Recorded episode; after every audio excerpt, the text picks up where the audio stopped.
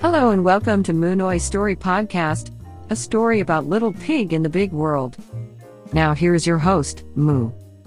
สวัสดีครับกลับพบกันทุกวันจันทร์เช่นเคยนะครับ กับผมมูเจ้าของเว็บบล็อกหมูน้อย diary com นะครับ วันนี้ก็เป็นวันหยุดชดเชยเนอะซึ่งก็หลายคนก็อาจจะหยุดนะฮะแต่บางบริษัทเองเขาก็ไม่ได้หยุดด้วย วันนี้ก็เป็นครั้งที่เท่าไหร่แล้วอะครั้งที่ 8 แล้วเนอะ ใช่ไหมน่าจะครั้งที่ 8 แล้วอะสำหรับ topic ในวันนี้นะครับ ก็ไม่พูดก็คงไม่ได้นะฮะ กับโอลิมปิกที่เพิ่งเปิดตัวไปเมื่อวันศุกร์ที่ผ่านมานะครับ หลายคนเองก็น่าจะได้รำลึกความหลังกันค่อนข้างพอสมควรนะฮะ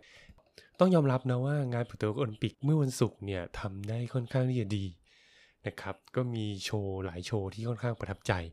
คือยังไงดีอะผมดูแล้วผมรู้สึกว่า ญี่ปุ่นเนี่ยเป็นประเทศที่จะเรียกว่ายังไงดีเเป็นการเอาซอฟต์พาวเวอร์ของตัวเองเนี่ยที่แพร่หลายไปทั่วโลกเนี่ยครับมาประยุกต์แล้วก็นำเสนอออกมาที่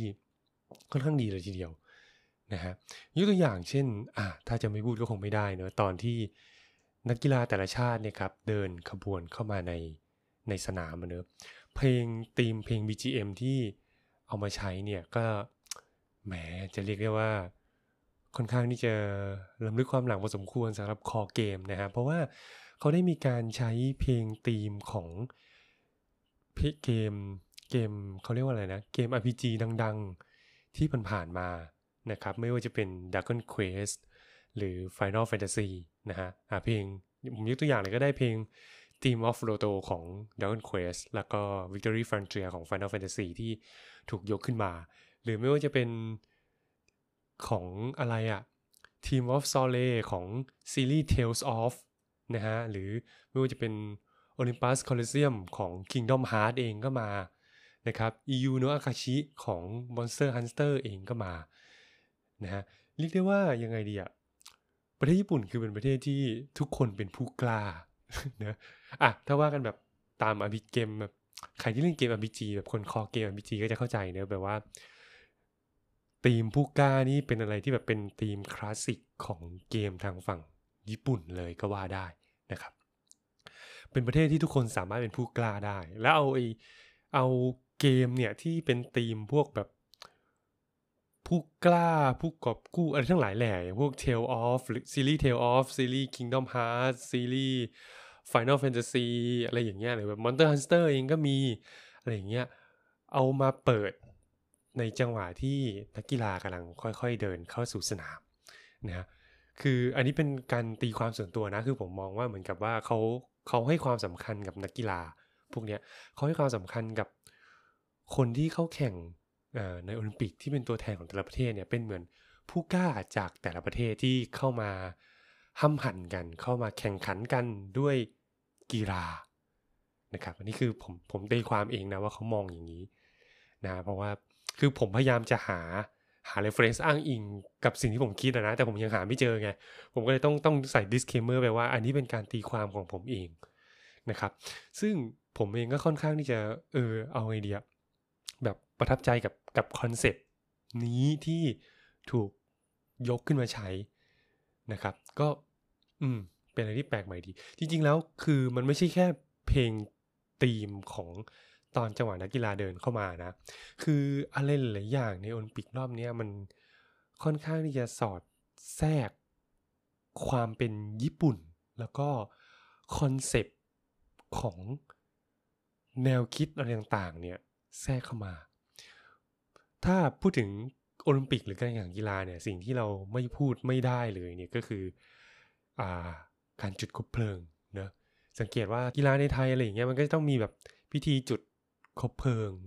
อะไรพวกนี้เนอะที่แบบว่าจะมีคนถือคบเพลิงแล้วก็วิ่งวิ่งวิ่งวิ่งวิ่งวิ่งวิ่งเข้ามาส่งต่อคบเพลิงเป็นทอดแล้วก็คนสุดท้ายเนี่ยขึ้นไปจุดบนแท่น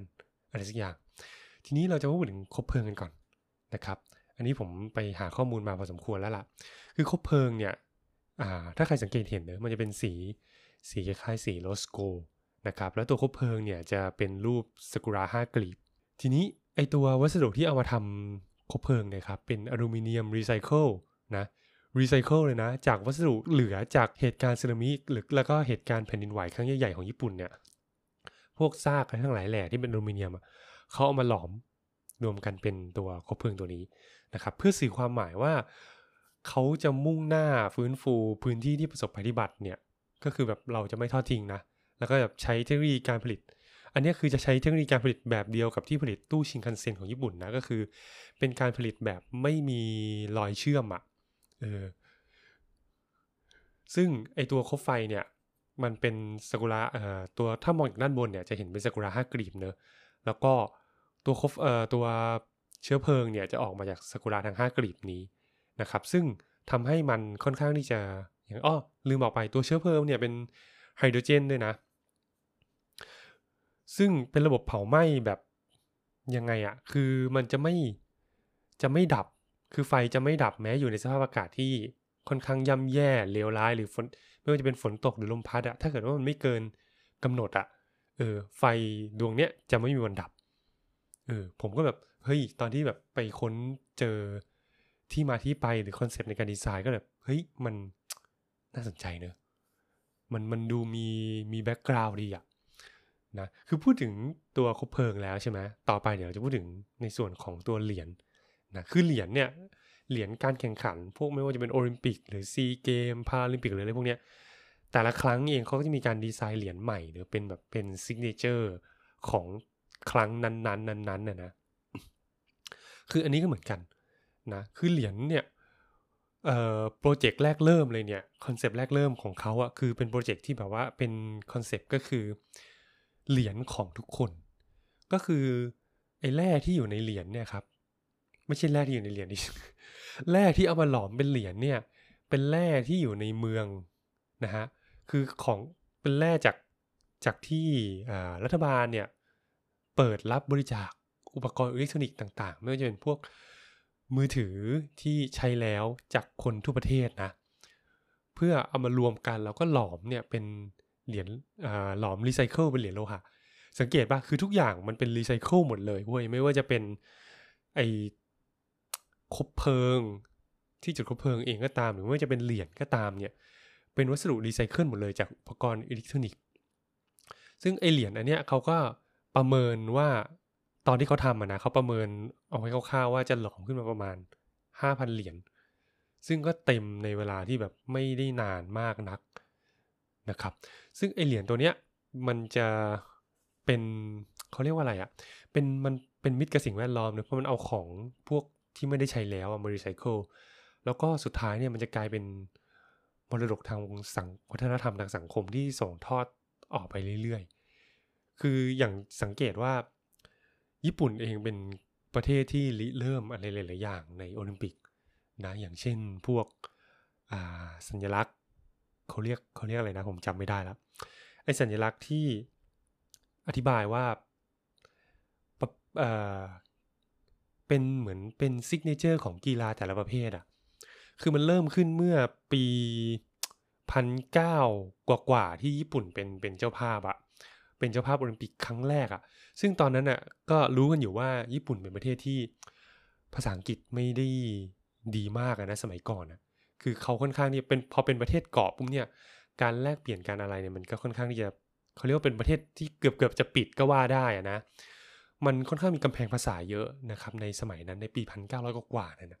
กำแพงภาษาค่อนข้างสูง ญี่ปุ่นก็เลยใช้ไอ้ตัว signature หรือพวก symbol พวกนี้ในการสื่อกับชาวโลกว่า อันนี้คือกีฬาประเภทนี้ อันนี้คือกีฬาประเภทนี้อะไรอย่างเงี้ย แล้วหลังจากนั้นอะในปีต่อๆไป ไม่ใช่ในปีต่อไป ในโอลิมปิกครั้งถัดๆไปเนี่ยไอ้สัญลักษณ์พวกนี้ก็ถูกเอามาใช้ต่อกันเรื่อยๆเรื่อยๆเรื่อยๆเรื่อยๆจนถึงปัจจุบันเองก็ยังใช้อยู่นะครับ ก็ไอ้เหรียญนี้ก็เหมือนกัน ผมเข้าใจว่าญี่ปุ่นเองอะน่าจะพยายามที่จะทำพยายามที่จะสร้างวัฒนธรรมใหม่ ๆ ขึ้นมาไม่ว่าจะเป็นเหรียญที่ถูก หลอมมาจากเศษซากอิเล็กทรอนิกส์ที่เอามารีไซเคิลเป็นเหรียญหรืออะไรพวกเนี้ย อันนี้อันนี้ผมเดานะเดาล้วนๆเลยนะนะครับ ถัดมาพอพูดถึงเหรียญแล้วเนี่ยเราก็จะพูดถึงเรื่องแท่นรับรางวัลบ้างนะพอมีเหรียญก็ต้องมีแท่นที่จะขึ้นไปมอบเหรียญถูกปะไอ้แท่นรับรางวัลหรือโพเดียมเนี่ยแหละที่หรือที่เราเรียกกันว่าโพเดียมเนี่ยคอนเซปต์มันก็มาเหมือนกันเลยเป็นแบบแท่นของทุกคนหรือโพเดียมของทุกคน อันนี้ก็เป็นรีไซเคิลเหมือนกันนะ เป็นรีไซเคิลจากพลาสติกที่ใช้แล้วนะครับ อันนี้เขาได้บริษัท partner ก็คือ P&G มาช่วยในการเก็บรวบรวมแล้วก็ทำโปรโมท presentation เนอะก็จริงๆอะ่ะคือจะว่าไงดี ไอ้แท่นรับรางวัลเนี่ยที่ทำขึ้นมาจากพลาสติกรีไซเคิลเนี่ย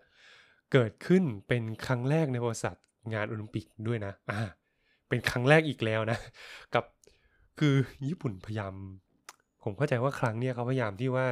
จะสร้างประวัติศาสตร์หลายๆอย่างนะ แต่ว่ามันถูก delay ด้วยด้วยโควิดนะครับ ก็อะวกกลับมาที่เรื่องแท่นก่อน ไอ้แท่นรับรางวัลที่เป็นพลาสติกรีไซเคิลเนี่ย ก็คือจะทำมีเป็นครั้งแรกเลยนะ ในประวัติศาสตร์งานโอลิมปิกด้วยนะครับ เนื่องจากปัจจุบันเนี่ยการกำจัดพลาสติก แล้วก็ปัญหาขยะพลาสติกในท้องทะเลเป็นปัญหาใหญ่ของทั่วโลกเนอะเขาจึงเอา โปรเจกต์เนี้ยเอาแนวความคิดเอาปัญหาเนี้ยมาจับคู่กับแนวความคิดที่จะทำอะไรเป็นคอนเซปต์แบบรีไซเคิลอะสำหรับโอลิมปิกครั้งเนี้ยอ่าเอาสองอย่างเนี้ยมาจับคู่กันพอมันมัน mix and match ได้พอดี ก็เลยเกิดเป็นโปรเจกต์นี้ขึ้นมานะครับเป็นโมเดลใหม่ของการเอาพลาสติกเหลือใช้เนี่ยหรือพลาสติกที่ไม่ได้ใช้แล้วเนี่ยมาก่อให้เกิดประโยชน์เพื่อส่งต่อ สภาพแวดล้อมส่งต่อความสวยงามของโลกให้กับคนรุ่นถัดไปนะนอกจากนี้คือถ้าใครสังเกตดีๆ นะไอตัวอะไรอะไอเวลาเดเวลาเขาขึ้นไปรับเหรียญใช่ปะมันก็จะมีช่อดอกไม้กับมาสคอตเนอะมีใครสังเกตปะไอช่อดอกไม้กับมาสคอตที่เป็นดอก เป็นดอกทานตะวันอะที่เวลาเขามอบให้กับคนผู้ชนะเลิศอะเออ คือไอ้ดอกไม้พวกเนี้ยนะคือถ้าใครถ้าใครนึกไม่นึกภาพไม่ออกใช่ไหมลองไปมองลองไปดูเทปย้อน การแข่งขันครั้งเก่าๆก็ได้หรือ ไปดูอ่าสเก็ตบอร์ดก็ได้ที่ที่ยูโตะได้ได้แชมป์อะก็จะมีการมอบช่อดอกดอกทานตะวัน แล้วก็มีตัวมาสคอตแปะไว้นะครับ คือ อันนี้ก็มีที่มานะ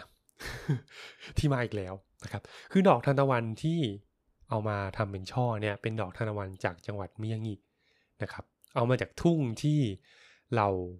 บรรดาพ่อพ่อแม่แม่ที่สูญเสียลูกไปจากเหตุการณ์แผ่นดินไหวเมื่อปี 2011 นะนะ ปี 2011 ที่เป็นเป็นแผ่นดินไหวครั้งใหญ่ในญี่ปุ่น พอสมควรเหมือนกันนะนะ ก็เอาจากทุ่งที่เหล่าพ่อแม่แม่ที่สูญเสียลูกไปจากเหตุการณ์ในครั้งนั้นนะครับ ร่วมกันปลูกขึ้นมาเพื่อเป็นสัญลักษณ์ในพื้นที่นะครับคือเป็นสัญลักษณ์ว่า